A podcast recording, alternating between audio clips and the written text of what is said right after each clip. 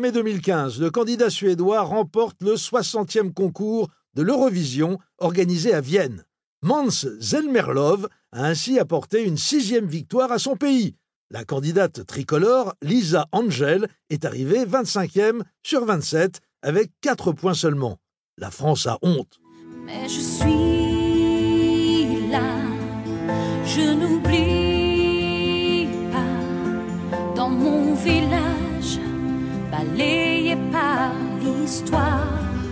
Euh, tout bien réfléchi, ce sont peut-être les Saoudiens qui ont raison. Le mardi 26 mai, le parquet financier annonce que l'ancien ministre de l'Intérieur du président Sarkozy, Claude Guéant, va être jugé devant un tribunal correctionnel pour recel de détournement de fonds publics. L'ancien préfet de police de Paris, Michel Godin, actuel directeur de cabinet de Nicolas Sarkozy, et trois autres préfets seront également jugés fin septembre. Ils sont soupçonnés d'avoir mis en place un système de primes en liquide au sein du cabinet du ministre, des primes carrément prélevées sur des frais d'enquête des policiers et qui se mettaient eux-mêmes dans les fouilles comme une bande d'aigres fins ordinaires, comme ceux dont ils étaient censés faire la chasse. Ces malandrins dépouillaient leurs propres subalternes de leur outil de travail, du cash, pour faire cracher le morceau à leurs cousins, aux indiques quoi. Mais dans quel monde vivons-nous? Je vous le demande. Si je m'écoutais, je ferais tout péter. Moi, quand on m'en fait trop, je correctionne plus. Je dynamite. Je disperse. Je ventile.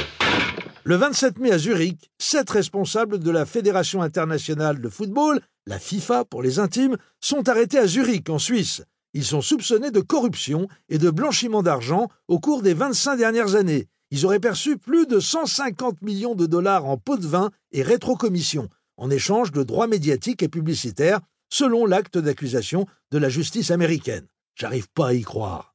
Mais au-delà de toutes ces péripéties, ce qui compte avant tout, c'est que le football continue d'illuminer de toute sa puissance onirique et ludique les regards écarquillés des petits-enfants du monde entier.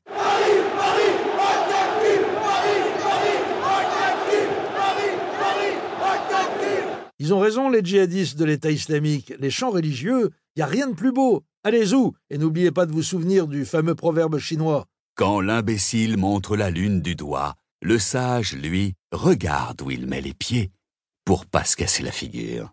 Pensez-y, au moins jusqu'à demain.